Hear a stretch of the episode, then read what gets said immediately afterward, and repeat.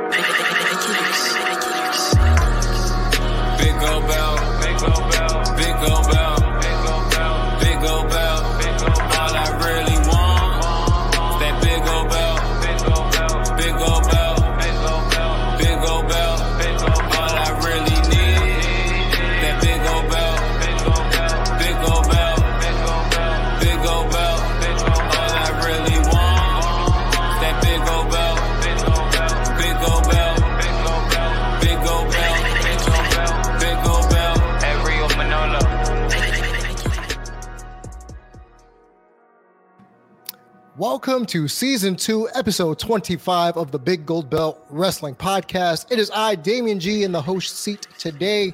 Uh, the Giant Crab, Jamal, to my left on screen. How are you, sir? Uh, I'm well. Thank God baseball is back. Wednesday was the longest 24 hours in the history of revolving around the sun. But there's baseball, and it starts off with two doubleheaders. So let's go, Mets. Did you catch the All Star game at all? I never really watched the All Star game, and that's largely because the game doesn't matter. They only pitch for two and a half innings, um, and it's on Fox, and that usually means Joe Buck. And I would rather stick my dick in a pencil sharpener than listen to Joe Buck. Um, the home run derby, though, uh, did you catch any of that? I did. I caught. I caught a good chunk of that. That you know what? I feel that's new. That's baseball slam dunk contest, but better. Um, it was fun. I hate the coverage on ESPN. Um, I think mm-hmm. the way, like, the basically, you're just you want to see the ball go as far as humanly possible, and. ESPN was doing all of these goofy camera angles instead of showing the ball go as far as humanly possible. And then they have all of these 3D metrics and gimmicks and graphics and lasers and all this other stuff and AR that they borrowed from WWE. And it's just like the home run derby is the same it's been for 50 years a dude with a big ass bat knocking the stuffing out of the ball 500 feet. Correct. Now the question is, the balls that they were using because everybody was you know hitting balls 475. Use those in real games. I mean, you know, if you if you don't want them to hit the ball, pitch better. But if they touch it, it's going a mile. That's baseball. I mean, uh, but again, that's a that's a that's a story for a different podcast. Uh, you know. Yeah which we could talk about ad nauseum if we had to. Because yeah, yeah. straight, facts will sell us someday. uh, but AEW brought home what they thought was going to be a very interesting and dynamic show last night. Uh, I did catch a lot, a good chunk of it, and then the main event was Jericho against Kingston in a barbed wire everywhere match. Now, yes. AEW going into this was 0 for 1 on barbed wire, everything matches with the Moxley Omega match and the uh, fizzle heard around the world. Uh, Kingston and Jericho, two people you wouldn't have synonymously put wrestling together in what seemed to be a death match, but yet AEW thought this was going to be a great idea. This was going to be a ratings get because it's a blood feud. Eddie Kingston is now apparently the man of the people, and Jericho is the person that is persona non grata, and they want to destroy him at all costs right. while they sing Judas when he comes to the ring. So I caught a good chunk of the match, and I gotta say off the top, I didn't like it. Ooh. I didn't like I didn't like most of it. Um and I thought this was a a matchup of two people who are not great dance partners. If it was in a different avenue in terms of match style, I might have given it given it a better grade it just fell flat for me. Uh, I, I, if you've seen one barbed wire Eddie Kingston match, in my opinion, I love Eddie. You've seen them all. Jericho, you know, trying to be 52 years old in barbed wire matches. needs to cut the bullshit and uh, accept the fact that you know he needs to lay on lay on the slapstick in order to be, in my opinion, relevant. And then when we get to the ending, just look. I know he's their Tommy Dreamer. I know Eddie's their Tommy Dreamer. But goddamn, this would have been a perfect time to at least get one, to get one match. His beating Raven match could have been here, but it wasn't. And you've gone on record and said that you are not an Eddie Kingston fan, and uh, I pretty much you probably just saw this coming. So, what are your thoughts on barbed wire everywhere and nowhere at the same time? Well, well here's the thing: um, was it an overproduced mess uh, uh, of a match? Absolutely. But that is to be expected of AEW when they over over promise on their gimmicks.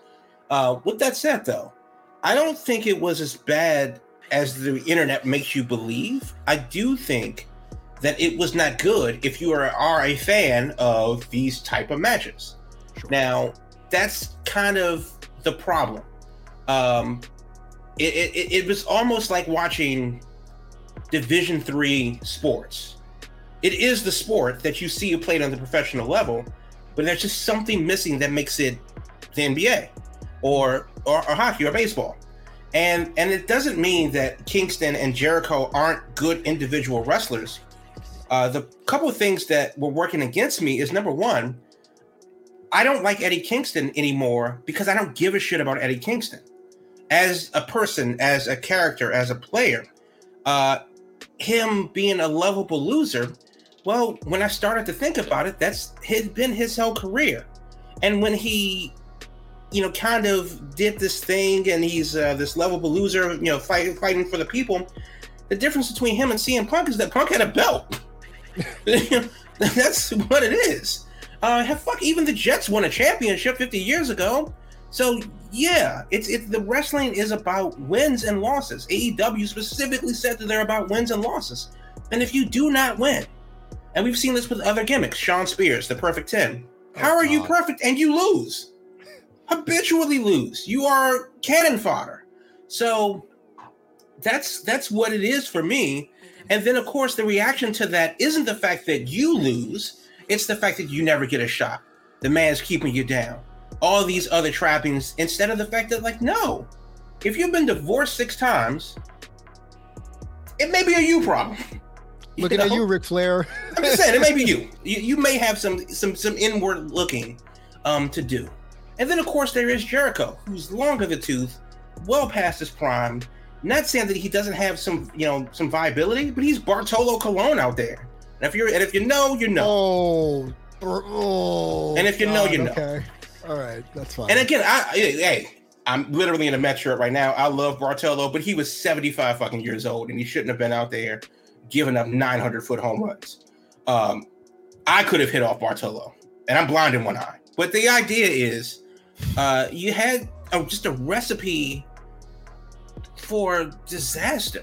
And and unfortunately, you know, Khan is serving you is selling you steak tartare when it's honestly a sloppy Joe, and that's a different problem. You know, I think to give this match gravitas, don't add more to the match, add less. Let them tell the story. Don't take the storytelling away from them. Mm-hmm. Uh, and that's what you do when you add these gimmicks that are bigger than the personalities and that's hard to do with a with an overblown personality like Eddie Kingston and another overblown personality like Jericho, and then you overshadow that with barbed wire and sharks uh, in the graphics and all this stuff because it's Shark Week, don't you know? And that's even before the bell rings, it's an overbloated mess. So this blood feud that's supposed to happen is happening because Kingston and Jericho are supposed to be telling the story, and when it mattered the most, you took the mic away from them and gave us sharks wrapped in barbed wire. and apparently locks that can't be opened in like 45 seconds on live no, TV. Apparently. No, so this is and this is what you do. Uh, you want to lock, you want to padlock a shark cage, have the heel come down with bolt cutters from yes. now on. Just do that. Make it easier. Make it easier. And, and, you know, I don't mind that. I thought it was actually pretty hilarious that uh, the two thinner guys could fit through the um, barbed wire cage. And like, oh no, fuck, we gotta go.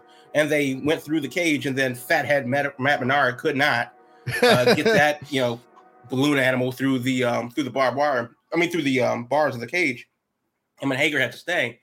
Uh, but the bottom line is, is that yes, there were a lot of moving parts, and they were quickly, you know, rushing, rushing, rushing, and it ended. You know, it, the match didn't. Again, typical of AEW, the match ended, and it didn't have any time to breathe before Jim Ross pushes you out the door into oh another. It's not just me that hates that. Jesus yeah, I mean, Christ. yeah, because we got to get to that 50th showing of Independence Day every week, or whatever the movie is, or whatever. Um, and that is you know rather annoying when you want to sit there and the and revel, and it just ends with Eddie Kingston sitting on the apron with a stupid you know grin on his face. The grin on his face, and yeah. and he's just like ah, damn it. Oh, you know, you lost again because that's what you do. Um, and then of course they had the barbed wire um, mattress that they didn't use, but they so they had to get that spot in, and, and it's just that's that's you know, it's an overblown mess, and it really doesn't help anybody, and it doesn't end the feud.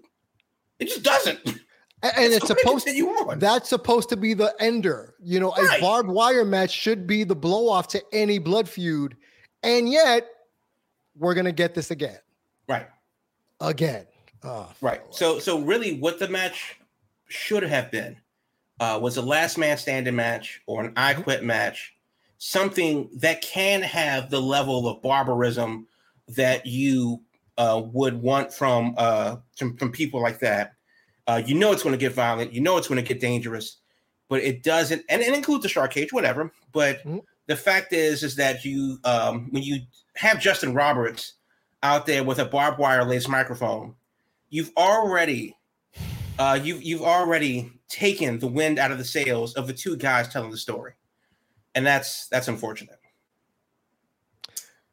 So I guess my next question in regards to this match, and I, I hate putting fantasy booking hats on, but I'm going to ask because why not?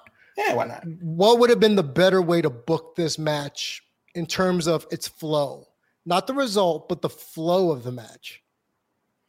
Um, well, number one, they needed five more minutes.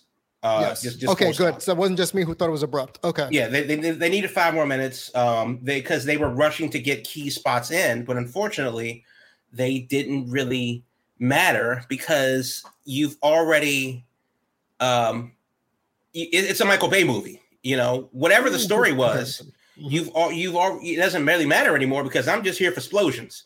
Uh, you know, this thing is two and a half hours. Um, I don't know what it's about, but shit is going to blow up and that's kind of what the match was. So uh, the direct answer to the question is, um, I really think that it should the the shark cage incident actually should have happened earlier. Mm-hmm. Um, I think that may, maybe it's a little bit more, you know, of ingenuity with uh, Daniel Garcia picking the lock the whole time while he's up there. You know, maybe he realizes that he can squeeze through the cage and just says "fuck it" and jumps. Right. You know, hey, it's not his fault that they uh, do a thing, and the cage wasn't super high. You know, maybe they have maybe Ruby and um, and Anna have a tussle with the cage, raising it and lowering it and stuff like that. I I just think that um, uh, give the guys in the ring who are you know old, uh, give them a chance to breathe a bit while the focus shifts to the cage, and then and then we had the run in, and then we had Tay Conti out there, and then you know the whole thing. I, I don't necessarily need all of that, and then and also also really, it's a barbed wire every everywhere death match. Do we mm-hmm. really, really, really, really need to keep gender lines uh, going uh, within the confines of gender lines? Thank you. It, I don't care who you're out there. Hello. I don't care who's out there. Anybody can get it because it's barbed wire everything. There, there needs to be some suspension of, of, of it should be anarchy. It should be anarchy in the arena, don't you know? And and that's um uh, a, a thing that's kind of like there's so many moving parts. It's kind of hard to keep a track of everything. And then in the end, you have this kind of anticlimactic finish with the expected result of Jericho winning because Eddie Kingston's a fucking loser and nobody wants to admit that. Good night, everybody. Shark Shark Week. You know, yeah, every, everything's about shark, shark, sharks at that point. Baby right. shark, mama shark, freaking sharks shark. with freaking lasers on their heads. Uh, so I, am with you in terms of we should have had less shenanigans less so jumbled. Yes. Less is more. Yes. Uh, the bolt cutter idea, genius. I agree with you completely. The thing that tripped me up at the beginning was why? I, I know storyline wise, but really, Ruby Soho's gonna the person behind the controls. Like that's you're just begging to tip your hand on. Well, Tay's gonna run in, and then yeah, sure, the Anna Jay turn really didn't have enough time to breathe from the week prior when they were talking, off, popping off to each other backstage. So didn't hit, leave it enough time. That's the one thing actually I took away from this is more. I oh, I can't believe I'm even saying this. Uh oh. I am more interested in the Jericho Appreciation Society than I am about the Blackpool uh, Blackpool Combat Club, and I never thought I would utter those words but I am more interested in the dorkiness and the the wonkiness of Jericho and his cronies. And a, a, a, thing about this that I've enjoyed is actually Daniel Garcia finding a modicum of charisma. You know, mm. people were people were saying that he was going to be, you know, his in ring is impeccable, but he's essentially Alberto Del Rio, the black hole of charisma. But yeah. having him in this role of being the shooter that could literally could, could make cornball jokes from the looking like a boy band member with the Kangol, you know, to having yeah. a little bit of fun with the character. Yeah. I think this does a lot more from it. I'm going to say the word sports entertainment perspective yeah. or respective than, you know, the Black, the Blackpool Combat Club is a thing. And on paper, it should be great, but it's not. Respectfully disagree. On paper, it, it makes fuck all sense. It's not great. And no, I'm saying, like on paper, it doesn't make sense because you have Bryan who came out and said, "Well, I want to lead this boy band of young upstarts." Correct. With my friend who's a 20 year veteran. Okay. Well, we disagree on how we're going to start the boy band. So let's get another 40 year veteran out there. There's only one boy us. band member of that whole group.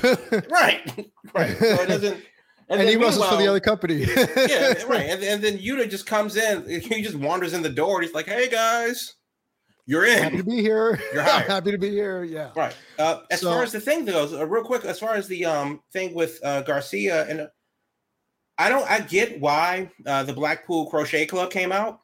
What I don't get is is why the Dark Order didn't get involved.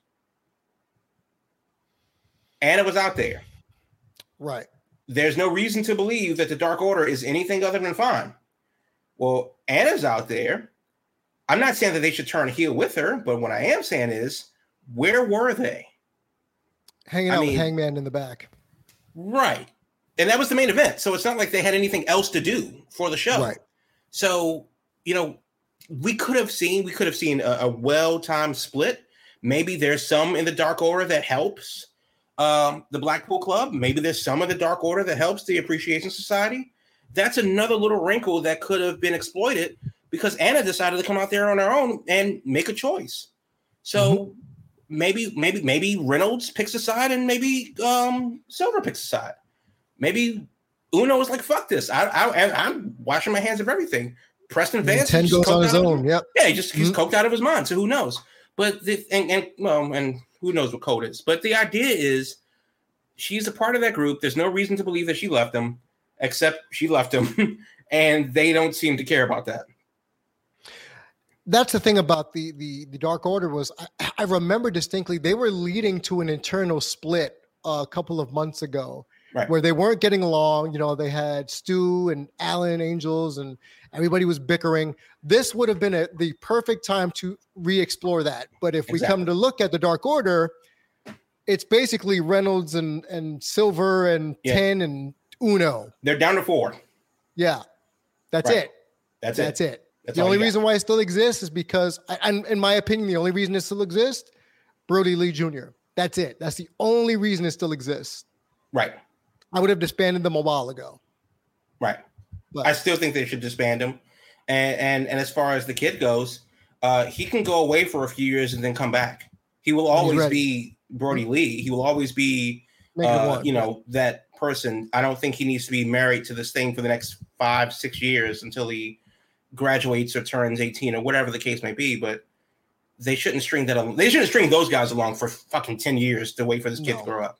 That's insane they, they could just have that be something you know in real life at conventions right. and they hang out like you know one offs that's fine yeah but So AEW, like I said at the beginning, they ran unopposed, and by yep. what I mean by that, we talked about it before we came on the air, is that there were no other sports on last night. Nothing. The only thing of a sports fan that would be interested in would be the ESPYS because the Major League Baseball All Star Game was on Tuesday, I believe. It was, yes. There's no more NBA. There's no NFL. There's no uh, NHL playoffs. Nope. It was strictly the ESPYS and Dynamite, and right. they didn't even pull a million. Right. So I have the ratings in front of me. Um, the uh, persons overall, two years old plus, is nine hundred and ten thousand, and the way Showbuzz uh, Daily, which is where I'm reading this from, uh, characterized the graphic is with a green, yellow, or red, red being black, being green being blue, and yellow being in the middle. And this was an average um, leaning towards below average rating per Showbuzz Daily. Um, and I think it's very interesting because of the fact that they ran virtually unopposed with any um, considerable sports um, competition. Um, the ESPYS was on ESPN, and that was the only show uh, from eight until it ended. Uh, and they did, you know, a pretty decent 0.26 in the key demo of uh, 0.42 in, in 1849. So a lot of people, presumably, that would want to watch sports probably didn't watch Dynamite and watch the ESPYs. Uh, but the bottom line is, is that uh, the key demo, which is the one that really matters, and that's 18 to 49, uh, they were number one in. And if you look on Twitter, Tony Khan tweeted that out that they were number one for the fifth week in a row. That statement is true. But the fact that the viewership is actually down is also true. And for this show, which had a very high profile gimmick match to end it and a very high profile specialty uh, week, you know, don't know if you noticed, it was Shark Week and they gave out goofy ass hats to let you know that it was Shark Week um, in, in Atlanta or Duluth or suburbs. Um, and it was number one. The number two show was Tucker Carlson. Now, granted, it murdered the boomer market, which is 50 plus, Right. But Tucker Carlson, between 18 and 49, uh, was a couple percentage points, a couple hundredths of a percentage point below AEW, followed by the Real Housewives of of Chattanooga, wherever the hell it is this week. I don't know. Um, a show in Spanish that I'm not going to try to pronounce because that's racist, and The Five, which is a show on Fox News. So there was no breaking news. There was no other live team sports.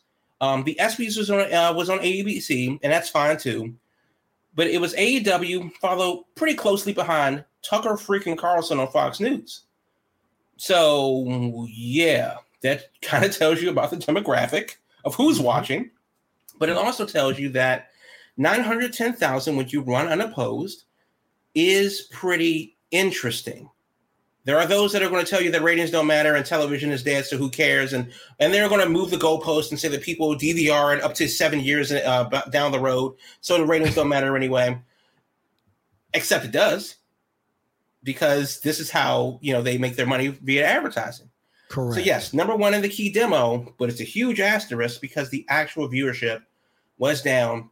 And if it was down for this, then what does that really say about the product? Is Jericho and Kingston the draw that they thought it was? Maybe, maybe not. Um, is the fact that you know uh, the T and Wardlow was not on the show last night. Uh, you know, really? Did, yeah. oh, dang, you're right. He, he wasn't was on the show last night. He wow. was not. So, uh, did that have something to do with uh, the lack of actual, you know, total viewers? I, I don't know. I don't know because I can't see minute by minute stuff. But the bottom line is, is that considering, you know, if you ask Khan, this is number one. But the real is people, less people watch this week than last week. So what does that mean for this feud that didn't end uh, last night? It did not blow off. No. And people decidedly not watched when they didn't have much other sports options. Uh, I think that's pretty telling of a the Kingston Jericho feud and AEW as a brand, uh, you know, we're well past the honeymoon phase, but it is interesting to see that the growth isn't what the their um their fans, their uh, you know, it isn't what they want you believe you to be. So, it's stagnated. A little bit. A mm. little bit. And I mean, like, and you can take throw all the other bullshit aside. Like, yeah, it's the dead of summer and people are traveling. So what? I mean, I don't care. People still watch TV. And I don't care where you watched it. People still watch TV in America. So if this is a must see show, it's not like you can't watch it anywhere else in the country, around the world. So the bottom line is, is that without major competition, these ratings they, they should have been blown out of the water. Uh, but they they were not. They were closer than they should have been, and that is an interesting uh, commentary on the direction of the of the brand potentially, and the direction going forward.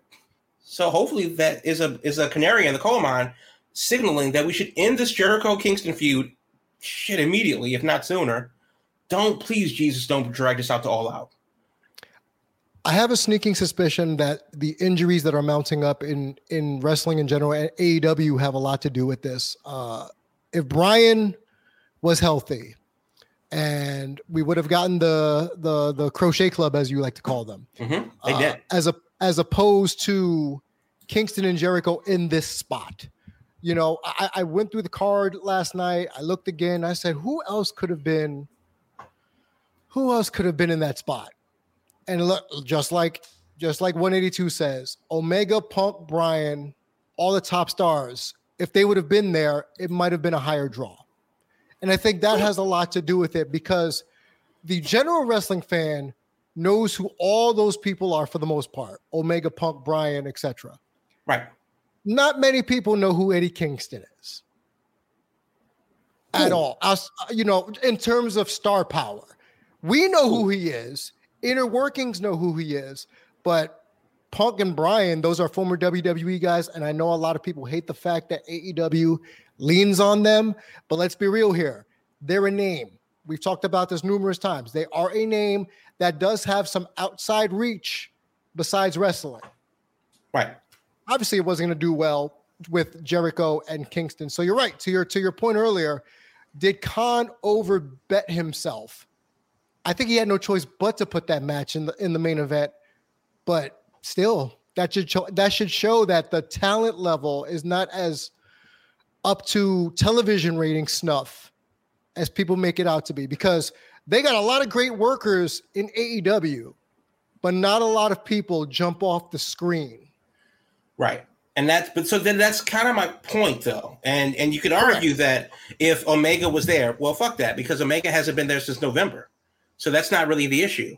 Uh, Punk and Bryan were there. Well, that those are no knowns. They weren't going to be there. That was not the case. We don't know when Punk is coming back, and it could be later this year, like or you know maybe by All Out, and Bryan possibly by All Out too. So the point is, is that yes, I do agree with the idea that uh, AEW does have a hideously bloated roster with a very short star power shelf life.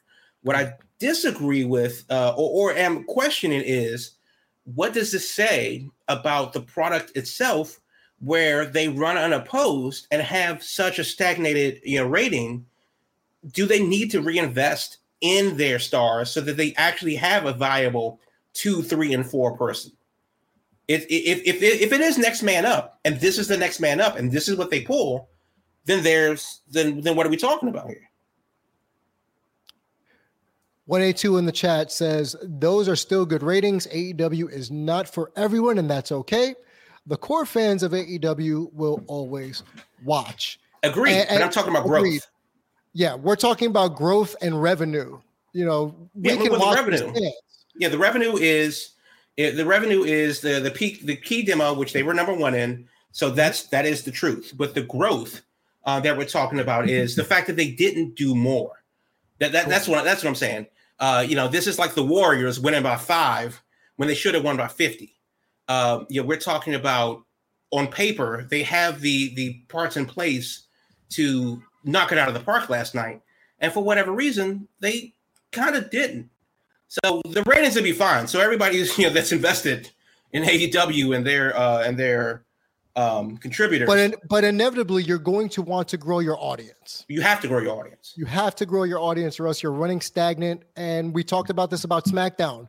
It's been running stagnant for God knows how long. And uh, we'll talk about that after the commercial break here on the Big Gold Belt Wrestling Podcast.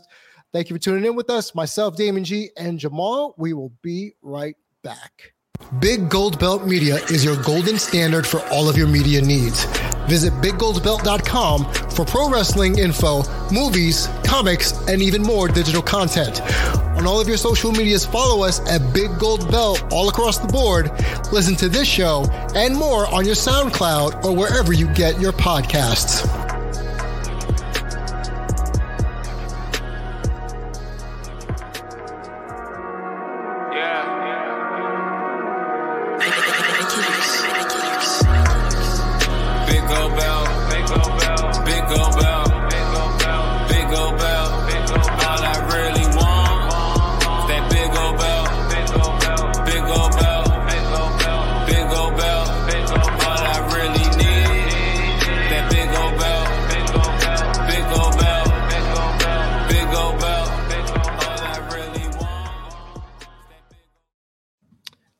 Welcome back, everybody, to the Big Gold Belt Wrestling Podcast. Again, Damien G and Jamal in the driver's seat today, talking AEW, talking barbed wire everywhere, ratings. And before we hit the break, uh, I briefly brought up that SmackDown is going through a similar stagnation in terms of their overall quality and product and ratings.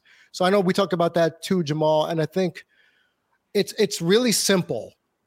You don't have Roman and even if you did have Roman on your show consistently, it would get stale. Because a lot of people are saying that the bloodline is starting to get stale. Mm. Now, does it have to do more with them or the lack of challengers to their stable? Yeah, I mean, the guy's had a 43 year run as champion. He's beaten everybody six times over. Um, eventually, you know once once that suspension of disbelief that something can happen goes away mm-hmm. it kind of makes you know, it kind of makes everything a bit redundant and that's i guess where they are um, but also i mean I, I don't know if because people are loyalists they are you know are addicted to brand loyalty and there are those that are going to watch wwe regardless sure. um, they could have a WLC match on smackdown to close the show this week and people would still feel the need to tune in and that's fine uh, the idea is SmackDown has, you know, pretty much underdelivered. And as far as Fox goes, uh, the ratings hmm. were supposed to be, you know, a lot higher than they were. They are not. Uh, Fox paid a billion dollars for this property. And the question is in 2024, considering where SmackDown is today, does Fox actually resign? Do they renew their do they work out another deal with WWE? And more importantly than that, is SmackDown still worth a billion dollars to Fox? Is is WWE in general worth it to Fox? You know, because right. with all the the Vince McMahon hullabaloo and the the the allegations and still waiting for another shoe to drop on that. Yep, the Wall Street Journal reports. And who's to say when it's going to drop? But we talked off air about the fact that WWE might have promised what at least million, two million viewers for SmackDown on an average. I I, I heard five, five, because they're five. doing two. Yeah, they're doing two ish now. You know, so low, low, you know, two million. point something. Right, I heard five, but this was, of course, a couple years ago when they signed the deal in 2019. So the question is, you know, is that property worth a billion dollars when honestly Fox can just run MasterChef again for two hours, or whatever cheaply produced, you know, overhyped show that they watch. You know, Crime Scene Kitchen again. WMAC has, Masters, bring that back. Bring American Gladiators, bring it back. Oh, bring it back. No Hulk right. Hogan as the host, though. No, we got to bring oh, back oh, Adam no. Lee. You got to bring back. No, don't bring back Adamle. Did, I don't think Adamle can work anymore. I believe he had a, uh, an aneurysm. That's right. I do recall that. Yeah. But, but either way, um, you know, there are other options for Fox, uh, considering they do have a sports division, they do have you know uh, uh, other shows that they can work into the fold. Mm-hmm. None of those are going to add up to a billion dollars. So, what? And, and then and then also, you know, for some of the season, for some of the year rather, the XFL will be coming back uh, next year. Oof and that is a thing. Friday Night Football, uh, XFL style on Fox. I'm not obviously. I don't, I don't know. You know if that's going, even going to be a thing. Who has the rights to that? But the bottom line is, if, if Fox does, is that something that you replace SmackDown with? That is very possible, assuming that they have the rights to that, and and that's kind of what it is. Does Fox still hold up? I mean, does SmackDown rather still hold up to Fox? And in 2024, I want to say January 2024, that's going to be the billion dollar question. I'm not sure if they are still on that trajectory. I don't I don't see it unless they add another wrinkle to the programming to make it worthwhile, especially mm-hmm. like you just said, we don't know when the other shoe is going to drop with Vince and the allegations. Will he still be in the company as CEO at that point by the time 2024 right. rolls around? Uh, I, I, don't understand why Fox paid a billion for WWE programming. Uh, I thought that was a big, you know, quote a draft quote, it's a reach. but you know what? It's not my money. But at the same token, you know, with the exception of the occasional NXT match, I have no longer watched WWE as religiously as I used to, and I am in that key demographic as a wrestling fan. So again, this is what happens when you put yourself, you book yourself into a corner or paint yourself into a corner where your biggest attraction is showing up at 30% of the shows. And you've left the the double A team to run the show while uh while you're on the injured list, so to speak. So, yeah, talk about next man up. Who who? That's well, we have the uh, the the new vicious Viking Raiders. So there's that. Kratos and friends. Yeah, okay. we could we can we can go back. We can go back to the New Day, but I don't think the general populace wants to see the New Day. If you get what I'm saying. Right. So, well, who else is there? Riddle. He's on Raw. The brand the brand splits over. You, you Drew, know you know who's there. Goldberg. I mean, he's in the back pocket, sure, but I mean consistently day to day, like. But I, but I, but whenever that's happened before, though, WWE has kind of gone into their back pocket and course. consistently brought up and rehashed these old things. And yes, that does that only gets you from from point to point, but we're talking consistently weekly. They need to put on 52 shows a year, well, 50-ish, because I think they take off Christmas. They need to put on a shit ton of shows, and the bottom line is, is that they may not have enough for a number of different reasons to get them over the hump. And, you know, it's July of 2022. Uh, we're talking five months until the end of this year, plus another 12. So that is a year and a half until that show is up for bid versus uh, Fox and NBC and whoever wants it.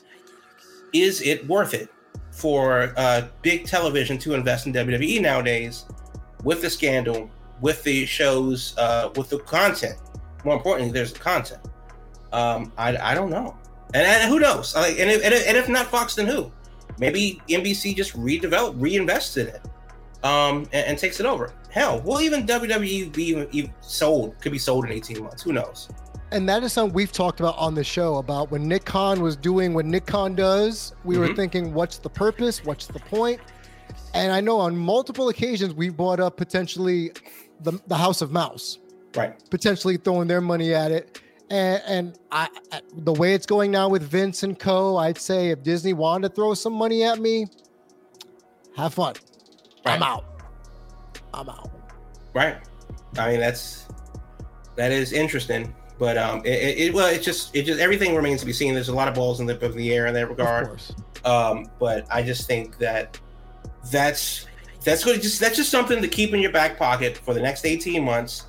Uh, you know, SmackDown could absolutely turn it around and get a ton better. Um, there were those rumors about WWE upping their rating to TV 14. Didn't see anything happen with that. But if that does happen, that's something that we talked about last week. Uh, you know, how does that you know make its way throughout the company? Uh, what does it actually mean, you know, for the company? Uh, I don't think that that's going to save them, but uh, no. but they need to do something differently and that's unfortunately not something that they're going to do because of Vince. I mean, Vince is the the son of the moon and the stars. So, well, it's it's a it's a narcissist project. You know, Vince has to be Vince. Vince has to have it done his way. Where I don't know if we talked about it last week because I wasn't here, but the report where a handful of women SmackDown wrestlers basically went on record and saying Vince wants to make himself the show, which it's his company, and they felt like they're not being used at all.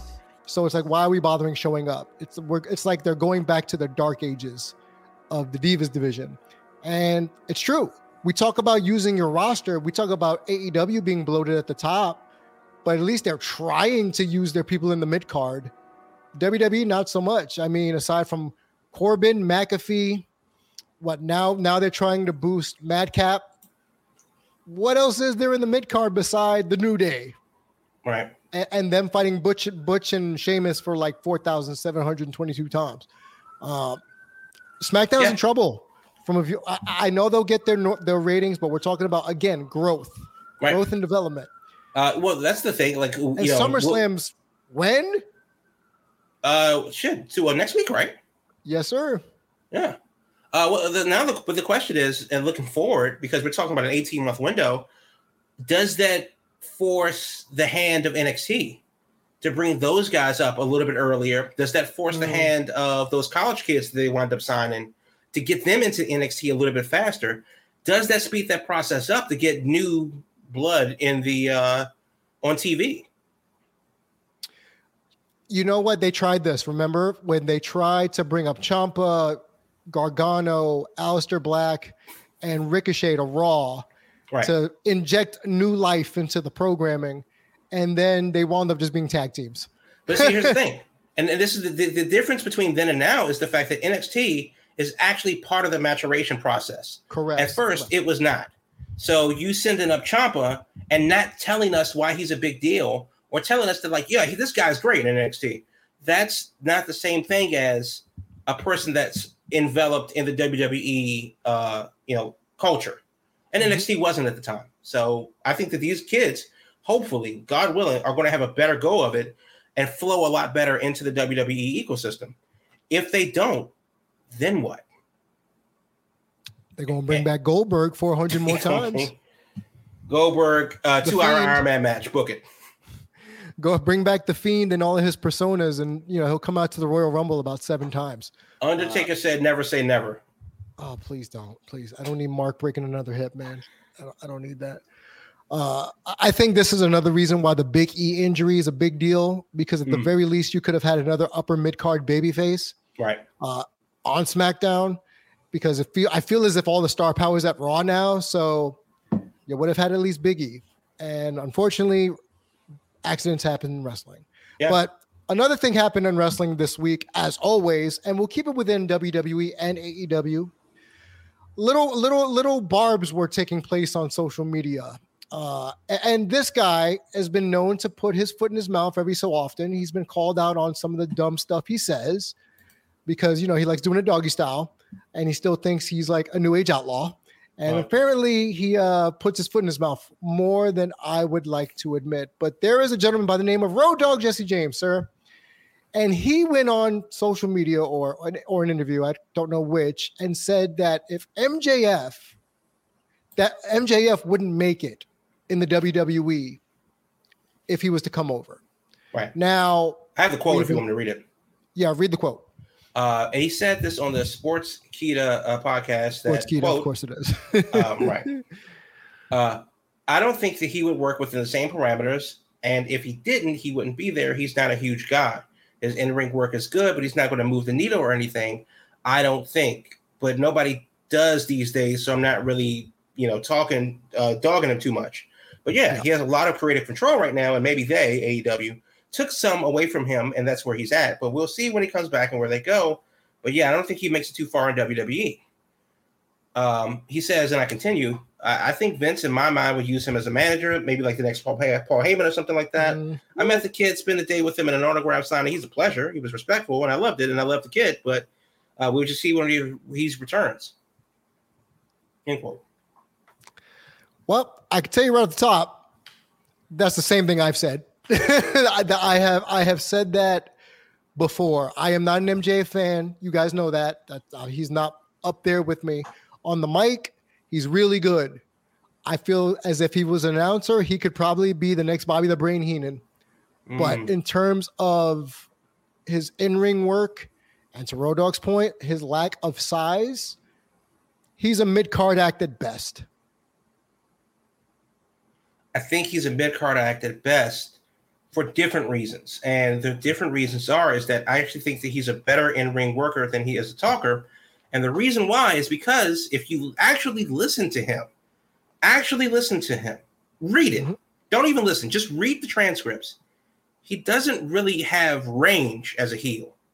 He doesn't really adapt as a heel that and he says the thing like he just says outlandish things that are like culturally uncouth. Okay, fine.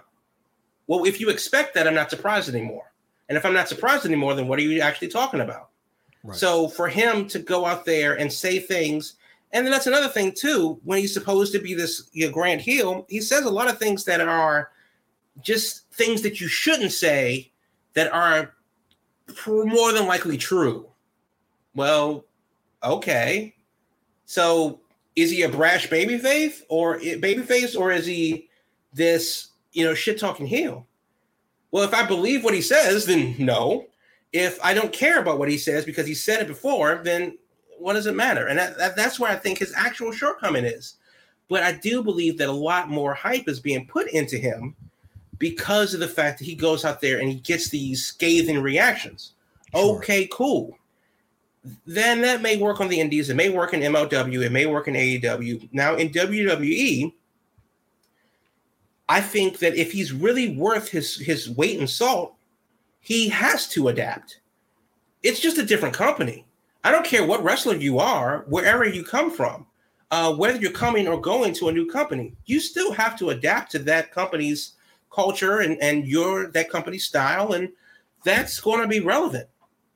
I mean, it, it's it just is what it is because it's just a different time and a different company. You work at McDonald's and you go across the street to Wendy's it's not the same thing. It's not the same right. burger, and that's that's that's all that it is. So d- will he make it in WWE? It's not a matter of if he has to. It's literally his job to make it. But will he be the next Bobby the Brain Heenan? Well, I didn't think he has that in him anyway. And that's okay. the difference between see the difference is, is like there's a lot of people, very few people can actually talk and talk with a point and and and get from point A to point B in five minutes and, and keep the audience engaged.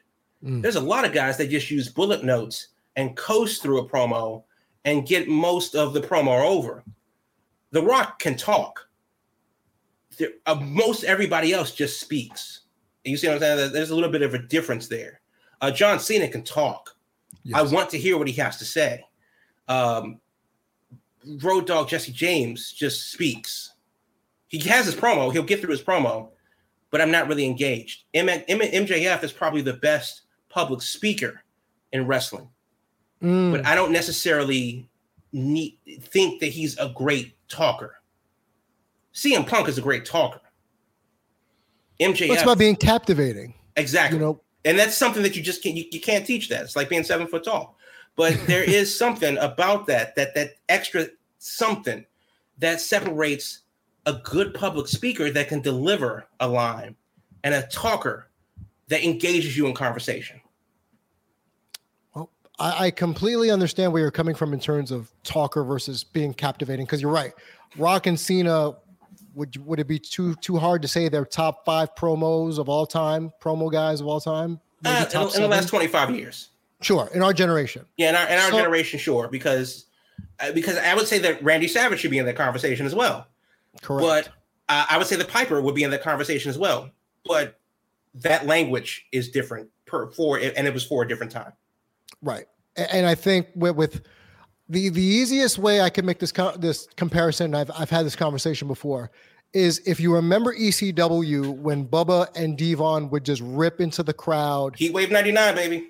Call them all the vulgarities in the book, you know, and and that's where their promo work died. You know, then Bill, Bully Ray became Bully Ray in in uh, TNA with a little bit longer leash, so he was able to cut a little bit more of a scathing promo. But to to this whole conversation, how much could the WWE machine neuter MJF like they've neutered other talkers in the past? Because if you remember, uh, before you know Control Your Seasoning, what one Ethan Carter III was regarded as a great mic worker Right. And then his first six months or four months, he barely said two words. Well, on the other hand, AJ Styles apparently couldn't cut a promo. And he's one of the most trusted people to actually talk on the mic and perform in the ring at the same time. Kevin Owens, same way. Yep. Yeah. I mean that that's the, that's and I think that that's really the difference. You know, there, there's a difference between uh, talking and speaking, and I think that uh, Friedman, uh, and, and, that's also the thing too, that especially with that Heatwave '99 promo. Uh, listening to it now, yeah, sure, it does hold up, but if I listen to it every week, it would get old very quickly. Yes. Because once you're not once you're not shocked anymore, oh my god, he talked about this kid, and he talked about that lady's mom, and she likes apparently nine inches of black dick, and it's a whole thing. And even saying it right now for the first time in 20 years or so, thinking about that promo, it's like, oh shit, he said that to people. And then went into the audience. And that was during the introduction. Correct. And it's crazy. Now, if I did it again next week, it'd be it would be old. Right. Because it loses kinda, that speciality. Exactly. Yeah, right. And that's kind of what Friedman is for me. Uh, I was at Full Gear uh, in, in Minneapolis. Uh, Friedman and Darby absolutely stole the show. Um, and that was a hell of a match with that said, that kind of turned the corner on his work rate for me. But now it's kind of like I need you to be that guy on the mic and not just say things to you know poke the bear. Well, okay, cool. I mean, I'm not bothered about that anymore. Oh, okay, you're rich and I'm poor. We we knew this. Next. Yeah, with, next. Yeah. Yeah. Keep keep it moving. You're a rich right, guy from right. Long Island. Mm-hmm. Yeah. Okay. Cool. Plainview. Yeah. Cool. Get it. Yeah. And next. What are we, yeah, next. Okay, cool. What else you got? Uh, yeah, what else you got? Um, you know, you're not gonna you're not gonna offend me with that anymore. So that, that's just what it is. And uh, who knows? Uh, who because we haven't seen him since uh, Los Angeles Dynamite uh, first of June. So sure. Um, that's that's well over a month. That's well we were well over the six week uh, mark. So if he comes back, uh, when he comes back, uh, who knows what he comes back as? And uh, and then of course, does he make it in WWE? Uh, I really don't think it's a far stretch to say that he won't because there's no precedent for it.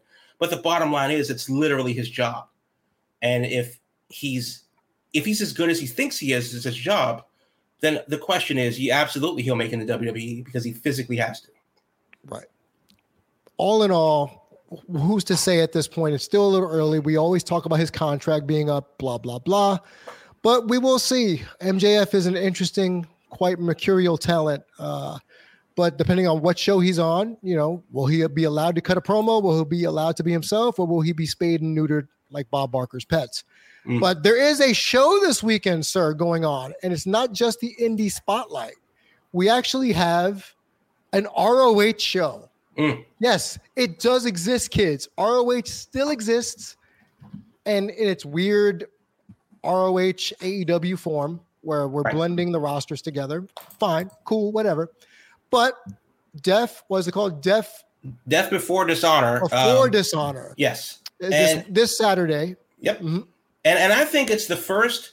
I'm calling it the first pay per view uh, that is the con pay per view. It's the first pay per view in the ROH AEW Tonyverse, and I don't count Supercard, which obviously happened because that was going to happen regardless whether it was the last show ever for Ring of Honor or it playing out the way it obviously played out, that show was already on the table. It was already booked. Khan had nothing, wanted nothing to do with it.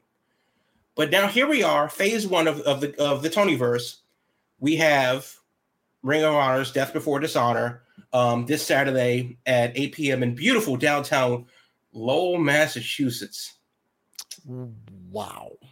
Yeah. Now, granted, Lowell is a is like old hat for Ring of Honor um, stomping grounds. Uh, I believe AEW's been there before too, so it's not like the uh, folks up there don't know the product. But mm-hmm. whoa, cool.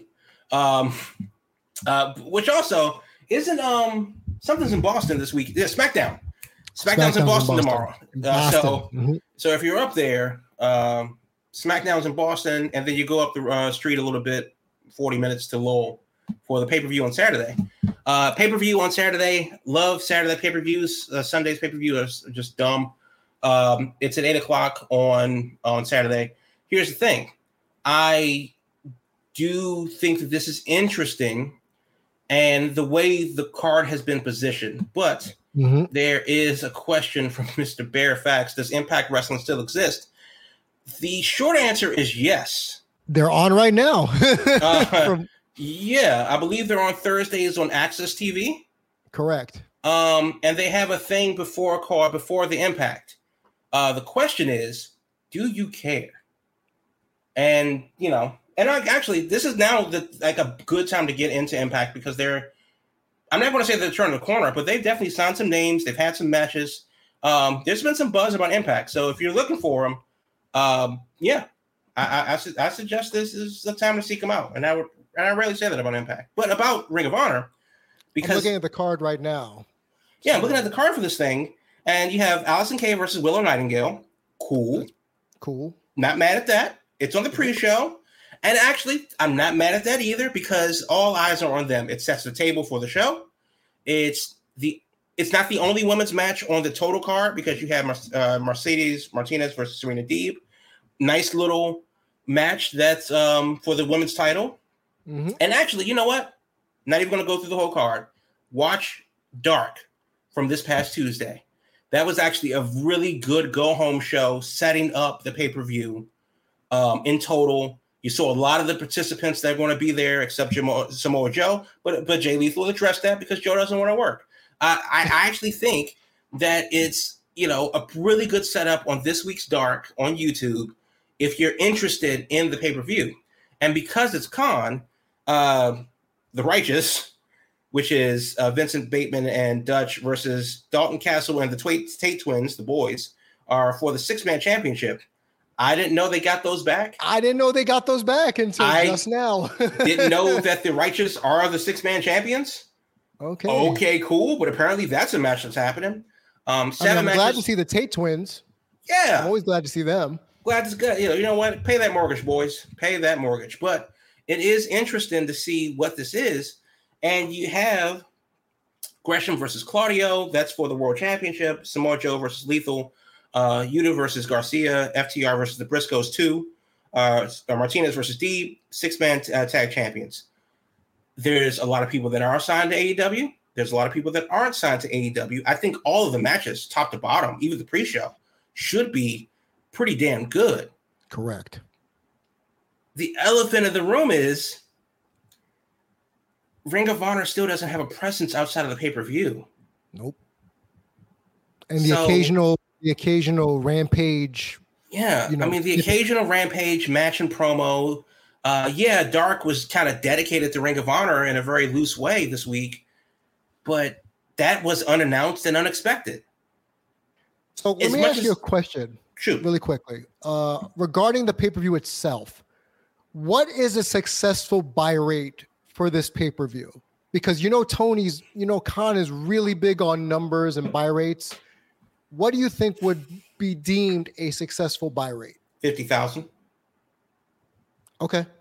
And, and the reason why I say that is because they didn't really advertise Ring of Honor as a brand. No. Uh, a lot of the big um, advertisement from AEW side has been coming through uh, Yuta versus Garcia on AEW, the AEW television. Um, FTR cut a hell of a promo from the Briscoes, who we've not seen on AEW television. Um, and then Deeb Martinez has been doing a thing on Dark, which has a billionth of a percent of the total ratings for Dynamite. I think maybe 15,000 people watch Dark live, and then we're talking 900,000 people watching Dynamite live. It's not comparable. So if we're talking about word of mouth spreading through the the the Tonyverse, um, if they can get 50,000 to to spend 40 bucks in the pay per view, and that's also a thing that's that should be considered too. Um, it's that these matches are good, but if you don't know who these people are, and if you're not really invested in the lore, this actually was kind of leading up to my question: Are are you willing to invest financially into Ring of Honor? Right. I mean, yeah, sure. I mean, if you want to pay forty dollars for a good wrestling show, then this is the forty dollars you should spend it on. But as far as it going long term, without a television deal, uh, without consistent presence on AEW television, what are you kind of spending your money on? But what's their identity too? That's another thing. What yeah. is their identity? Because if AEW is supposed to be the wrestling alternative to WWE, what's Ring of Honor? Right. right. Is it are they the wrestling alternative to NXT 2.0? If if that's what they're designed to do, to be a feeder system. Well, and we well, talked about that. Well, that's what we've talked about in the past. I feel that that would have been successful to make them a feeder system to AEW. I, I would agree with that, but then we have so much high profile talent, high profile in the legacy of Ring of Honor, high sure. profile in the current ecosystem of AEW that it would be disingenuous to call it a feeder system or AAA Ring of Honor or AAA AEW. Mm. So now that's not really the case as it's being currently presented. I think that ship has sailed. With that said, though, without a path forward, and this media scrum was earlier today. I know that there were questions about a TV deal, and that's still up in the air, and that's the long and short of that. He's got to um, be tired of getting asked that question. He, of course, he has to be, um, because he just doesn't know. He doesn't have an answer right. for it. But the long and short of it is, is that if I'm paying forty dollars for something outside of just a good wrestling show, if I'm paying forty dollars to invest in Ring of Honor, and of course, this pay per view would not be on Honor Club, so good luck with that. Oh, if you God. if you guys uh, invested in that, um, oops, walking that back is kind of a bitter pill to swallow. So I don't know. I, I don't know if this is outside of just matches. I don't know if this is something that we're investing in right now. And they got to do something. They, they can't go on just, just like this. They got to keep it moving. Uh, you know, develop another show for Dark, um, and, um, um, and and keep it moving. On paper, this show looks good you know, I am a I, I am a wrestling fan, like pro wrestling, and Castagnoli, you know, and Gresham is is on paper because again, we like to say dream matches, but I feel like that term is being overused, and uh, it's going to be worth to watch. I'm actually right. more interested in Yuta versus Garcia. Yeah, and I think they've tangled on the Indies before, but yeah. I've never seen them do it. So on a grander beyond a couple years ago. Was it beyond? Yes. Okay. On a grander scale, I'm looking forward to seeing what they do. And here's the one thing about Yuta I don't want to be his commonplace is where he's the guy that bleeds every single match because it's going to get annoying and it's going to get boring that Yuta's going to be the plucky underdog that bleeds every single big match to create a moment. How about you just give them 10, 10 minutes have a great wrestling match, and and leave it at that. Uh, just let them work. I mean, yeah, that's really what it work. comes down. Just just let them. I mean, you're on pay per view. You don't have uh, that many constraints. Just just let them work. And, but I do agree that Yuta versus Garcia has the potential to steal the show. Um, without question. Yeah. The, for me, without question, that's that's the the match to keep your eye on. And and y'all can let us know in the chat too. If you're here on Twitch or on YouTube, let us know in the chat what's the match you're looking forward to for Ring of Honor. If you're even interested in Ring of Honor, what could get you interested into it? Because a TV deal is the is the first step. But uh, before we get out of here, for y'all, uh, Jamal has one story he wants to cover before we get out. And what is that story, sir? Okay. Well, well, first of all, you know we do the indie spotlight every week uh, because we yep. still want to spread uh, wrestling uh, from around the world. And I have to say that right now, uh, Terminus. if you haven't checked that out from Jonathan Gresham and Blair and Black, they are doing a show right now as we speak down in Atlanta. Terminus Three is happening. you can catch it on FITE and um, you know catch the uh, replays of that. It looks like a hell of a card, um, but the bottom line is is that you have um, Gresham versus Konosuke Takeshita, who's on just a spectacular run. Yeah, he uh, needs a win, not, man. I mean, true, but if he's not if he's not in the conversation of wrestler of the year, then I don't know what we're talking about. But him but and Dax. Mm-hmm. Yeah, that that match um, is worth your six fifteen ninety nine or whatever it is on FITE. So uh, definitely give that a check out this week, uh, right now, actually. Um, so the one story, because I know that we have a bit of news. I know next week we're definitely going to talk about Ric Flair's last match um, at, at, at nauseum uh, because Jeff Jarrett won't shut up about it. Um, we're definitely, yeah, we're definitely going to talk about SummerSlam uh, weekend, of course, um, because that's going to be a very interesting pay per view. Um, then, of course, we're going to have a, a, better idea of what the weather's going to look like in Nashville uh, because Nissan Stadium does not have cover. Uh, and mm. that Nashville sun, as I've been saying over the past you know few weeks, that Nashville sun does not care. So bring your sunscreen if you're going down here, because good lord, it's going to be a long one. Um, this is one story is not wrestling related, but I want to take a little time, uh, really quickly to, um, to, to talk about it. How long do you think a flight Uh, well, actually, well, it's a it's a Los Angeles thing. So Kendall Jenner, you know, your favorite oh, Kardashian, God. she took her private jet on a flight from Van Nuys to Oxnard. Now, if you're not familiar with that section of the LA area, the flight was 12 minutes. Now, you're a New Yorker, so I'll keep it yep. local. That's like flying from Teterboro to Westchester for That's no reason. jump for no reason. For no reason. Now, a lot of the comments are climate change. You know, you ruin the environment. Have you sat in LA traffic before? I'm just saying that if I had a plane at my disposal and I can go from one side of town up the street, even if it was just to go to 7 Eleven, cool. I would DoorDash in my, uh, you know, in my G6 if I had one. So you know what? Leave Kendall Jenner alone. Let her joyride in her plane if she wants to. She's paying twelve thousand dollars an hour for gas, and you're not. And and you go and you know what? Be mad about it on the bus. Um, the last thing that is wrestling related that I want to uh-huh. talk about is uh, Dax Harwood. He did cut this really uh, emotional story about uh, this little girl that's been fighting for her life, and the little girl, of course, is his own daughter. Um, and apparently, because of the outpouring of support as a result of his story, um, they came out with a shirt that says "Fight like an eight-year-old girl" mm-hmm. um, with a little FTR logo on it. Uh, the proceeds from that PWT's shirt goes to the American Heart uh, Association. So if you are interested and you want to do that, uh, Pro Wrestling Tees uh, has that shirt. And if you want to support the American Heart, Heart Association, um, that's a good way to do it uh, because yeah, it's actually a really good story, and and it's one of those things that we were talking about speaking versus talking. Um, you know, Dax Harwood was absolutely